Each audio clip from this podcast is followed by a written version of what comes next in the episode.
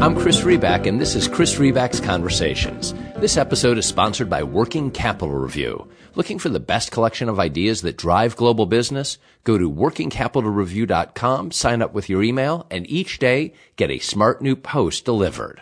We frequently hear the complaint our education systems, particularly public education, are broken. Invest in these approaches? That's just throwing good money after bad. For example, investing in Head Start may make sense. In other cases, investing in K through 12 might be the right approach. But coordinate and sustain ongoing investment in both? Forget it. Only it turns out that's not what the data show. And that's not the conclusion of Kirabo Jackson, a Northwestern University professor who's analyzed the data, trends, and outcomes. In fact, as Jackson explains, it's specifically the continued ongoing investment in kids and their education that delivers exponential results. As you'll hear, investing in Head Start plus investing in K through 12, well, that math is simple. 1 plus 1 equals 3. A word about Professor Jackson. He's the professor of human development and social policy and faculty fellow in the Institute for Policy Research at Northwestern School of Education and Social Policy. An economist by training, his research has been published in articles in leading journals such as the Quarterly Journal of Economics, American Economic Journal, Journal of Labor Economics, the Review of Economics and Statistics, among others. But he's turned his economic worldview to the world of education. And in 2016, Education Week listed him among the top university based scholars who are doing the most to influence educational policy and practice. Professor Jackson is one to watch and listen to. So here's my conversation with Professor Kirabo Jackson. Kirabo, thanks for joining me. I appreciate your time. That's my pleasure. Thanks for having me. So, uh, of all the public policy areas to choose to, de- to dedicate your career to, you didn't want something with slightly less controversy than education. I mean, w- what about infrastructure? You, you, no one argues about infrastructure. You, you didn't want infrastructure?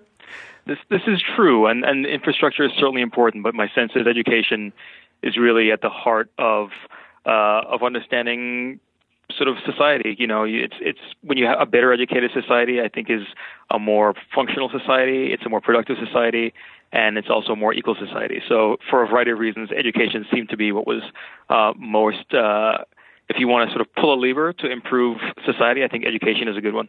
Okay, I mean, yes, yes, you can improve society, but you you are you have stepped into it, so you know, welcome, welcome into the into the quicksand. But but to, you know, on, on the more serious front, obviously, and, and I'm looking forward to the conversation.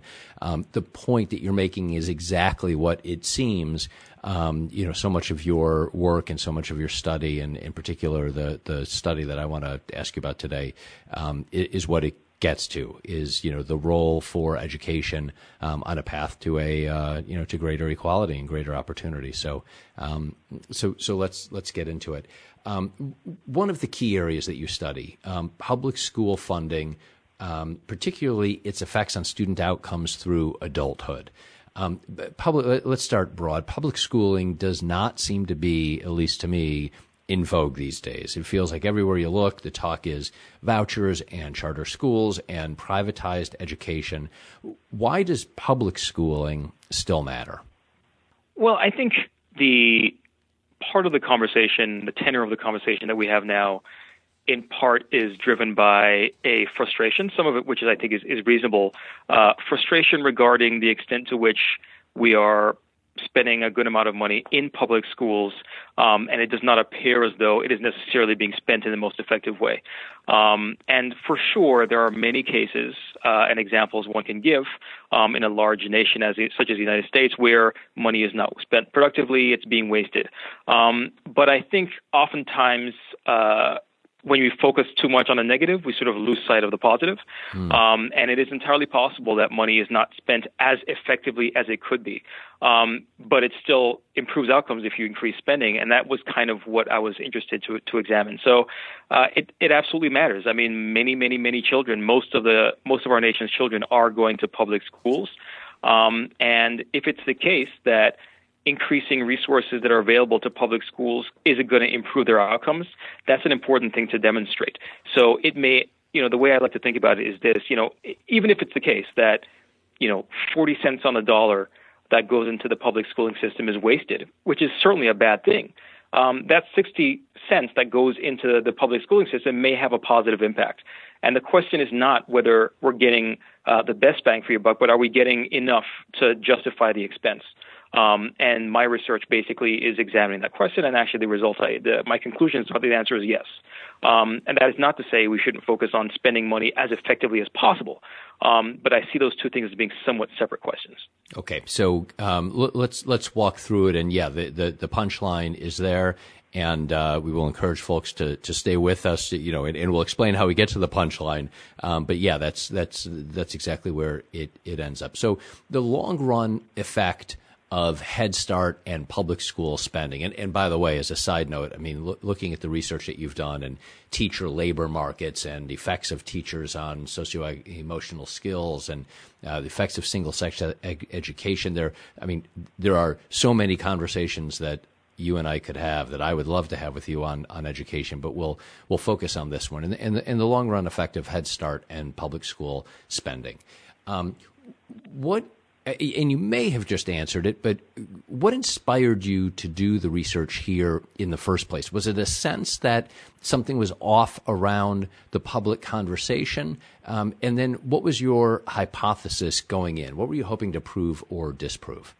So looking looking at the the sort of the Head Start piece, the early childhood education piece. Yeah. Um, so Rucker Johnson, my co-author, and I, we we sort of, if you look at the literature that has been done on this, there has been uh, a, f- a few studies essentially documenting that early early childhood programs sometimes improve outcomes, and these outcomes are typically measured as, as sort of test scores, and that they, they often fade over time. And another mm. finding in the literature, and by fade over time I mean the, the children who participate, they look better than those who don't participate in the for a few years, but then by about third or fourth grade, it looks as though they look very similar to those who did not participate in Head Start. Um, and there's another uh, set of papers that kind of document that uh, the impacts appear to be larger for children um, from more advantaged backgrounds. So typically, children of from white families tend to benefit more from Head Start than children from black families. So one of the things, one of the one of the thoughts that sort of came to mind is, well, it's it's possible that what's happening is many children are enrolling in Head Start, um, these early childhood interventions, and they're getting they're gaining some skills, but if you're not sustaining those skills with a sort of nourishing environment, perhaps essentially the benefits are lost over time. So our thinking was that it's possible that one exp- one possible explanation is that many children are enrolling in Head Start, enrolling in, in early childhood or pre-K, and they're not getting the additional enrichment to sustain the gains, and they're lost over time. and this may be particularly uh, true for individuals from less advantaged backgrounds, such as uh, single African American mothers. So that was where we sort of had the idea that perhaps the benefits of Head Start may differ among those that subsequently attend uh, public K through 12 schools between the ages of five and 17 that are better funded and better able to sustain any of the initial gains that would have been um, produced by Head Start. And so, how do you design such a study? How, how does it, you know, for for a layperson like me, you, you, know, you think, well, wait a minute, how do you measure kids' progress over years? There's so many different variables. Education in one town may or may not be similar to education in another location. How, how do you design the study? That's that's a great question. So one of the things that we do uh, is we we actually focused on the longer run outcomes of children, and we didn't focus uh, on test scores. Hmm. In part, uh, one of the one of the benefits of that is we can sort of sidestep a lot of the questions about well, what if the test here is aligned to a different curriculum than others. That's one issue you have to sort of contend with. Um, but also, ultimately, I think the goal of many of these early childhood interventions is not simply to improve test scores, but it's to improve a lot of the softer skills, uh, executive control, you know, executive functioning, self-control, um, a lot of things that are actually very much in vogue now in in some of the more, more productive charter school systems, making sure kids um, have those softer skills um, is something that is emphasized by many of these early childhood um, programs uh, that are not necessarily well measured by test scores. So by looking at longer run outcomes like whether children actually graduate from high school, uh, whether they go to college, um, and actually even their subsequent earnings is a way to to get a, a, a, much more broad sense of whether children are doing better in the long run um, using a measure that is yeah more more broad. So that's when that's how we sort of address that issue and sidestep some of the issues that you that you raise about how do you measure something in one town versus another town. Um, but then the the other question I think that you're uh, sort of getting at is how do you maybe parse out the influences of, say, family background from the influences of Head Start? Is that sort of what you're getting at also? Yeah, I mean, a- any of the influences. I mean, that's that's the first one that comes to mind. I'm sure you know you could probably tick off ten others, but but yes, exactly. Yeah. So the the the the way that we do that is to uh, try to rely on comparisons that are among individuals that are very, very similar in all dimensions, other than the fact that some had access to Head Start and some did not. So one thing that we, we do not do in the study is we don't just compare individuals who enrolled in Head Start to those who didn't. We don't just compare children who participate in Head Start and who didn't. We we take a step back and say, well, we can actually examine the outcomes of children um, who were who had access to Head Start because Head Start was available in their town when they were four years old uh, mm-hmm. uh, compared to children who did not have Head Start in their town. Um, and we can even do that within the same family. So within the same family, we can ask the question, what happens if one child had access to Head Start because Head Start was available in their town, but their sibling, their older sibling who was maybe six years old when Head Start was rolled out in their county, uh, did not have access. And that's one of the comparisons that we make in our paper, sort of com- making comparisons among individuals from the same locations, sometimes from the same families, um, but participated in, some of which participated in Head Start, but some of whom, whom didn't. Um, and the reasons why there was differences in participation was actually because there was differences in access, which is beyond the parent's control. Essentially, if a parent lives in a neighborhood, especially low-income parent who lives in a neighborhood, um, whether a Head Start is uh, has been introduced in their town or not has nothing to do with their individual characteristics. So that when we make comparisons like that, we're removing the influence of things like family background, which could potentially um, make such comparisons difficult um, in other settings. What was the Coleman report? The Coleman report was a very important report that was commissioned by the Department of Ed in the 60s. It came out, I believe it was 1966. And James Coleman, who's a sociologist, um, and his research team, they compiled, uh, I think it was the first time anyone had actually linked uh, individual measures of student achievements, which is uh, standardized tests, to uh, family characteristics and to school input measures. And he he he and his team came up with a few broad conclusions that have been very influential for policy over time. Mm-hmm. So the first of them was that uh, family background was extremely predictive of student achievement as measured by test scores. Um, and that's not really entirely that's not really surprising, but that was one of the key findings. But the key finding that is often uh, somewhat more controversial is that they show that in in their data, once you account for family background, um, traditional measures of school quality, such as school spending or even class size, are unrelated to student achievement. So many have looked at that and came to the conclusion that well, it's all about the families. Schools don't really matter that much. Um, that's actually not the appropriate takeaway, I should say, even from from their analysis. So even though it's true in the Coleman data that going to a school that has uh, higher per pupil spending or going to a school that has larger sort of smaller classes does not change student achievement. Um, they did find that there were certain schools that had better achievement than others. It just wasn't associated with whether they were well resourced or not. Mm. But uh, even at the end of the day, I would argue that that study is is largely based on correlations, or it's in, well, it is based entirely on correlations. Right. Um, so that even even though it was very very influential, um, it does not actually speak to the direct. It doesn't answer the policy question of whether we can, uh, if we were to improve schools, does that change outcomes, or if we were to move a kid from a disadvantaged school to a better school, does that improve outcomes? And that's that's the, the basically the kinds of questions that I'm trying to answer in this research. And that's why I asked you about it because when when I was, you know, and I've had the the the privilege, the benefit of hearing you speak on this previously, and then when I researched more and read more, it was just extraordinary to me the role and impla- impact that the Coleman report played and for how long that, that has been taken and as you just said influenced public policy um, and yet the conclusions that get drawn from it are seem to be exactly what you describe and now you took a different approach and came out with a uh, different result and, and different potentially different public policy prescriptions that can come out of your work. So, so that, that really kind of blew me away and is, is one of the reasons why I wanted to ask you about the, the Coleman report.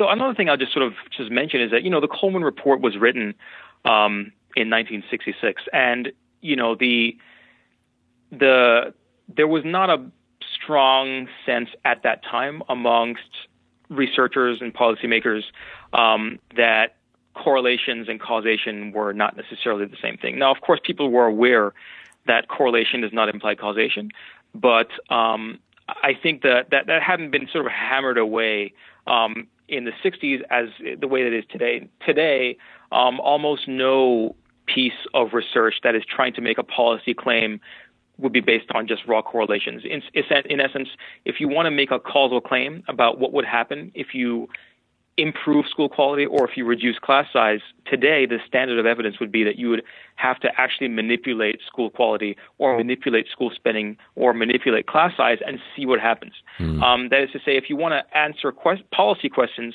you need to actually analyze actual policies. And that's essentially the way that we would uh, interpret research today. So most of the research today that analyzes actual policies or manipulations of these school inputs find that they're actually very, very um, effective at improving student outcomes, which is different from what you would get if you just look at raw correlations. Yeah, important to note. Thank you. So, um, so let's look at uh, um, some of the the results. Um, w- one of them that uh, you know the, the, variables and, and the estimates indicate that for poor children, increases in Head Start spending and increases in public K through 12 spending each individually increased educational attainment and earnings and reduced the likelihood of both poverty and incarceration in adulthood. So explain that because that the first step, I guess, was to look at the effects of investing in Head Start and then am I interpreting this properly? It separately investing in public K through 12. And you came up with conclusions on both of those. And then I guess we will look at in a second what happens if one is or an area is investing consistently throughout those two areas. But, but that was the, the first set of findings, if I'm understanding correctly. That is that is correct. So what we what we do, um, just to give you an overview of, of, how that sort of how we did that, yeah. was essentially what I just sort of described. We we look at we compare the outcomes of children um, who were sort of born in the same same county, and uh, we rely on the fact that Head Start as a program started in 1965. So for individuals who were, say, born in 1964, um, when they were four years old, Head Start may have been available in their county of birth, but for others it would not have been. And for those who were born, say, in 19, you know, 58, they would have been sort of six years old at the time, and they would not have been exposed. So what we do is we look at the basically outcomes of children um, who were exposed to different levels of Head Start spending um, when they, when they were four years old, um, and we essentially document that being exposed to higher levels of Head Start spending in one's county when you're four years old um, was it was associated with improved educational attainment, wages, um, lower levels of poverty, and lower levels of incarceration as an adult. Um, when we we do a separate sort of analysis looking at what happens to children when they're exposed to higher levels of public school K through 12 spending using a kind of a similar design. I won't go into too much detail, but basically many states basically underwent school finance reforms where in the existing ways in which schools were funded had to be revamped and rewritten. It was deemed to be hmm. unconstitutional by lo- by state constitutions, and states had to rewrite the way in which schools were funded. Um, funds were allocated to schools to be more equitable. So districts that were previously low spending districts or districts that were previously um, low income districts were likely to get large infusions of cash after the passage of one of these court order reforms, and others were not. And what we do there is we say, well, we can look at children who are basically between the ages of 5 and 17, school going age, when one of these reforms happened in their state. If you were in a district that was previously low spending, school spending levels went up a lot for you. Um, if you were one that was high spending, school spending levels didn't change very much. And we can basically compare the outcomes of children from the same school districts, mm. some of whom were in school when this money uh, basically was infused into their public schools, and some of whom would have been too old to have benefited from that.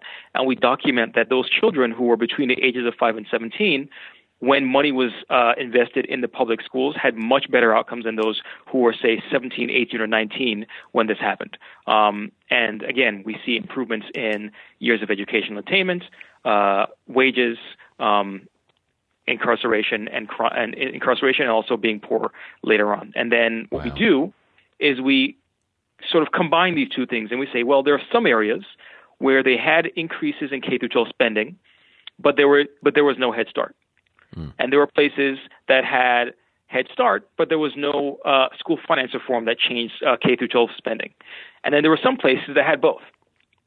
And what we basically were able to do, because we have this sort of these different kinds of districts or locations, we can ask the question: Is it the case that getting more money uh, in the K through 12 system for your public schools does that lead to larger increases in outcomes when there's a Head Start present than when there's not? Hmm. Or there's some places that have Head Start and uh, and not. And we basically say if you roll out Head Start, does the effect of rolling out Head Start have a bigger impact um, in areas that previously had a school finance reform and had higher levels of K through 12 spending?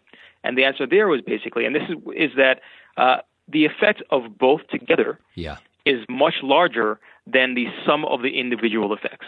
So you basically have a synergistic effect. Yeah, really clarify that eh, because that that's the key point, right? That's the payoff point. It, it, it I mean, you'll, you'll, you know, forgive me for butchering the math problem, but um, that was one plus one equals three. That's how I read it. No, that's exactly right. Yeah, you you can tell I, I got neither Head Start nor a well funded public education. So, but, as far as I know, but but that that's what I came away with. Am I is was my interpretation correct? No, that is that is exactly right. Um, if you basically increase spending on Head Start on its own, you get a, a modest effect. Um, if you increase uh, spending in the K through 12 system, you get a modest effect.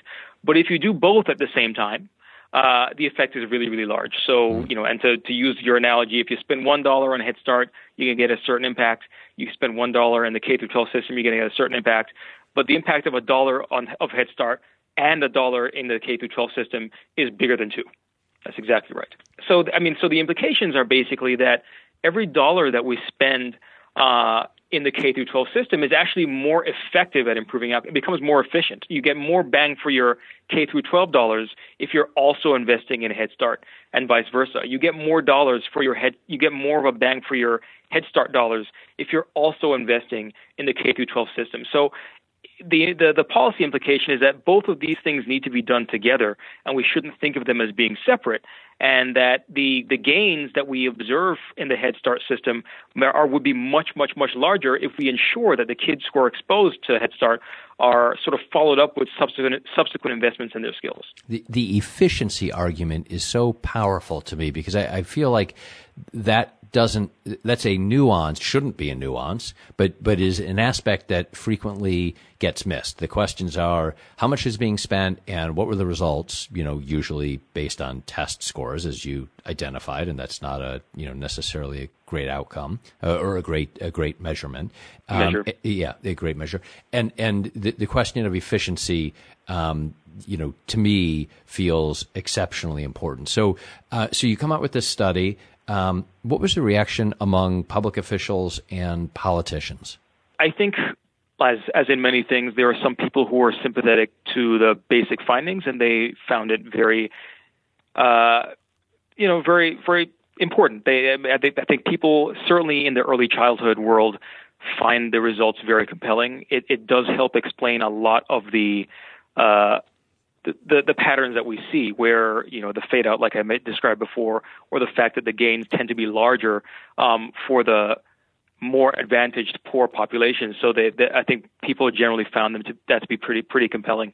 Um, I, I think there are, as you probably are aware, there are some people who are sort of education spending skeptics in general. Mm-hmm. Um, I think I think we were able to convince a few of them that maybe money does matter in some cases. Um, there's still work to do in that front, Um, but but I think the, the the one of the one of the things that we've we've tried to do in for for this paper and other research on school spending is to really emphasize that it's important to decouple the questions of whether money matters from questions of whether it whether it matters as much as it could.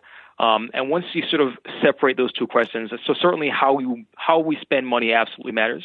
Um, and one of the things we're documenting here is that yeah, how it how it's spent matters. So if you distribute your money between early childhood and K through 12, you're getting a better outcome than if you spent all of it on only one of them. And that's kind of one of the one of the results of this, uh, or I should say, you know, obviously you wouldn't spend all your money in K through 12 or all your money in Head Start, but having a more balanced distribution towards Head Start and K through 12 gives you a better average outcome than if you overspent in Head Start and took money away and from Head Start and spent on K through 12, or vice versa.